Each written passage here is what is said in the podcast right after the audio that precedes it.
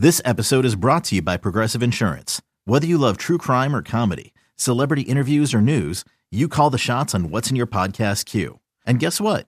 Now you can call them on your auto insurance too with the Name Your Price tool from Progressive. It works just the way it sounds. You tell Progressive how much you want to pay for car insurance, and they'll show you coverage options that fit your budget. Get your quote today at progressive.com to join the over 28 million drivers who trust Progressive. Progressive Casualty Insurance Company and Affiliates. Price and coverage match limited by state law. When you need mealtime inspiration, it's worth shopping Kroger, where you'll find over 30,000 mouthwatering choices that excite your inner foodie. And no matter what tasty choice you make, you'll enjoy our everyday low prices, plus extra ways to save, like digital coupons worth over $600 each week. You can also save up to $1 off per gallon at the pump with fuel points. More savings and more inspiring flavors make shopping Kroger worth it every time. Kroger, fresh for everyone. Fuel restrictions apply.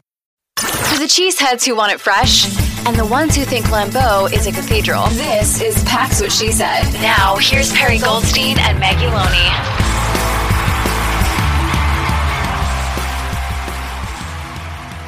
Why is it that you're so quick to blame the quarterback? I get it. It's easy to. He's the face of the franchise. He's the one that holds the ball. He's the most important player on offense. But I don't know how you watch this Vikings game and come away thinking – that Jordan Love was the reason why they lost this game.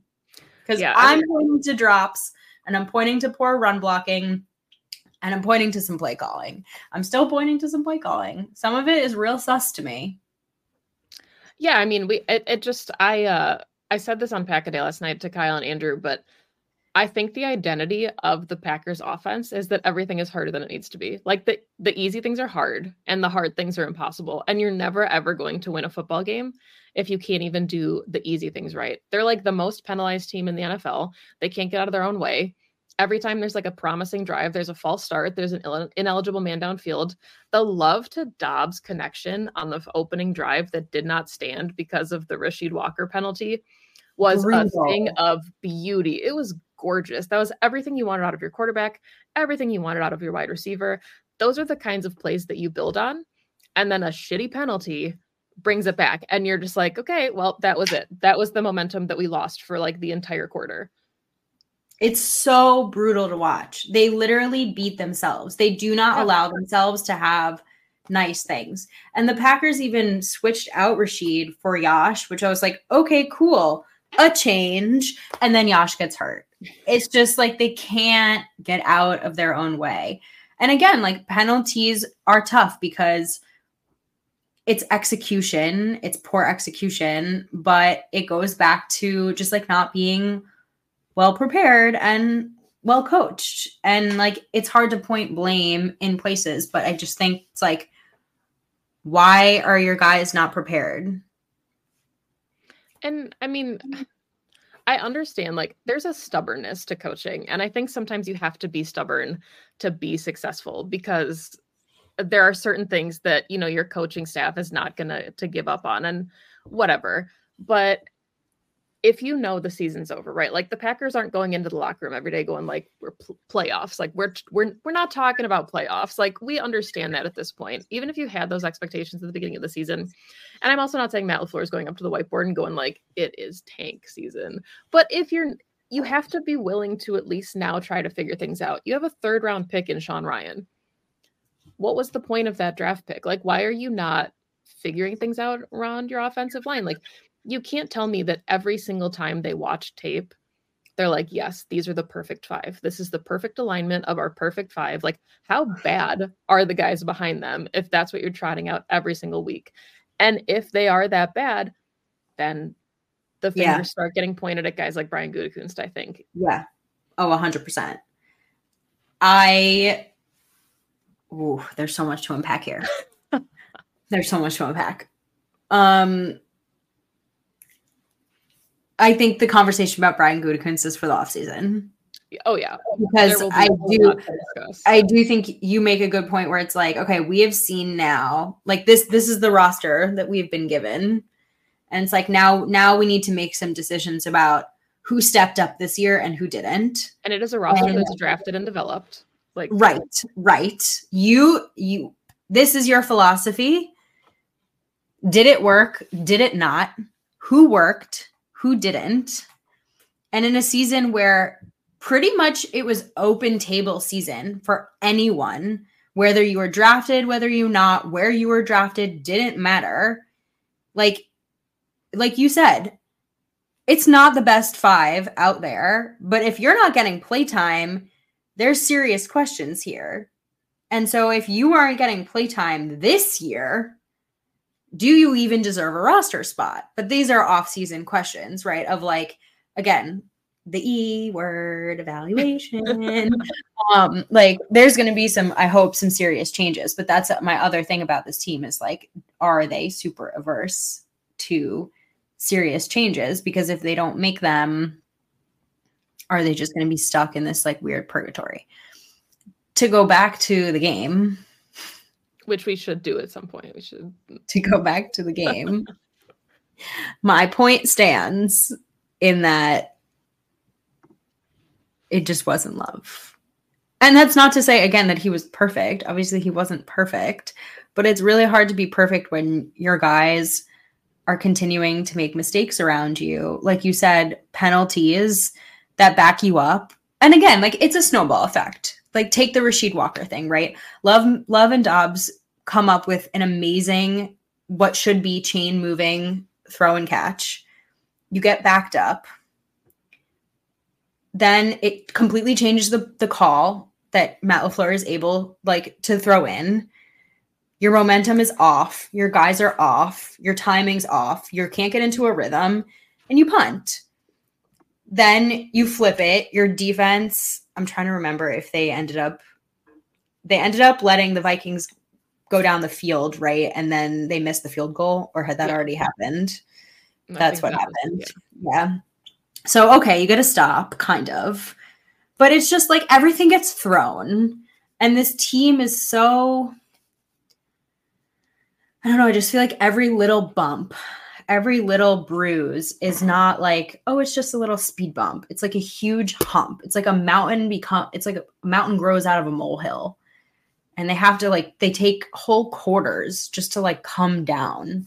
They had more penalties than they did first downs in the whole half. Yeah. You know, these are these are things that like young teams can't come back from.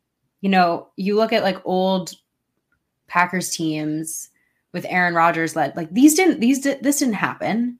And if it did happen, you snap back from this because you have a Cobb or a Brian Bulaga, right? Or a Corey Linsley or guys who just like didn't let this stuff happen.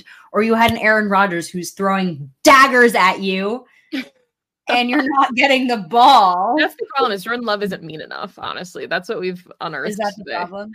No, I mean, no, I'm not advocating for that actually. But, no, but like the the point stands is like these things weren't tolerated. And I think yeah. there there does need to be a little bit of that level of like this doesn't fly here. Um, and I think the only person in this locker room who has having that mentality right now is Rasul Douglas because yeah. he's like, no, we're not, we're not doing this young team thing anymore. We're not letting this stuff fly. Like we have all played organized football before. Like these guys need to get their shit together. And I think it's important. It's really important because like they also need to you can't let yourself go out there and be like, oh, I'm just a young guy. oh, I can make mistakes. No. That's why I'm like, I'm supremely disappointed in Christian Watson so far this season. I don't know how you feel, but I'm disappointed. Like, we saw what he could do last year. And it's not like Jordan Love isn't getting him the ball. So, like, what gives? Yeah, I'm disappointed in all of them. And, like, I I know we, you know, we'll probably talk about it a little bit later with the game balls thing, but on pack a day yesterday, my game ball went to AJ Dillon because I felt like he was the only person that was consistently generating a spark. And I'm not saying it was on the ground, but he led the team in receptions. You know, he moved the chains a couple times. And before we get into that, we can we can have that conversation later. One first down on a rushing play the entire game. One first down was a run play I just I don't know how that happens. And it's malpractice what's going on with Aaron Jones. Like, if he's on that limited of a snap count, then I think he should have gone on IR. You know, like this will they, won't they? Like, can he play? Can't he play? Like, if he's hurt, then let him rest because if you can't utilize him effectively and he's just going to go out there for like 10 snaps a game and like risk tweaking something and like re aggravating it, then this is going to, that's not fair to anybody. And if Aaron Jones can't be a spark for your run game and get things going, then there's something really wrong. And I think you talked about the really wrong thing is the the offensive line here, but like it's just third down efficiency, five of 14, 35% on third downs. Meanwhile, Kirk Cousins had like a almost perfect passer rating against the Niners on third down. Like everything that we knew the Packers had to plan for, I, it's like it's like you gave them the the test sheet, right? And you had all the answers filled in, and you're like, you just gotta and then walk before before we switch to the defense because i'm going to go scorched earth on this defense really fast um i want to talk about the packers offense in the red zone. Okay. Take it away. Because i watch like we've mentioned right they've gotten down they were one of the best teams in the red zone for the first like couple of weeks in the mm-hmm. season right and all of a sudden, they're getting down into the red zone and they're scoring no points. And I find the play calling down in the red zone really confusing. Mm-hmm. Not bad, just confusing. And I honestly, some of the play calling, and I, this is this is something that I think we've talked about on the show previously, but just as an example, you get down to the red zone and it's first and goal, and you call inside zone with AJ Dillon straight into the butt of your interior offensive lineman. Goes nowhere. One yard. Okay. Basically a draw play. You you basically at, you give up a give up a down. Second and goal. Same yardage. And now all of a sudden your play call is completely different. And it wasn't until fourth down where it's it's do or die where you draw up something interesting, right? It's not a fade to the back of the end zone where you're making your guy do a contested catch, which your wide receivers have proven time and time again that they are bad at this season. I just gave you the stats. They're not good unless it's Romeo Doubs. So you finally draw up something interesting and look here, it's a touchdown. I just I don't like it's the same thing we've talked about, right? Where it's you know, draw, draw, inside zone, inside zone run, one yard, one yard, one yard. All of a sudden, it's third down. You don't get the third down. And then you do on fourth down the really interesting little like tight end leak out to Luke Musgrave. And oh, look, you have a first down. And it's like, well, why didn't you do that on third down? Why didn't you do that on first and second down? If you know that it works, why are you doing these on do in do or die situations, Maddie? I just these are my questions for LaFleur. And so if there are beat reporters out there listening, like if you want to ask him about situational play calls, like the, these are my questions because I know he has them. And there are things that are working. Like I'm not sitting here and saying like they're punting on every single um drive. Like they're not. We're watching these games. There are things on offense that are working. But it's just like situationally what's working and what's being called doesn't seem to be matching up and that's where my questions are is that like when is it going to click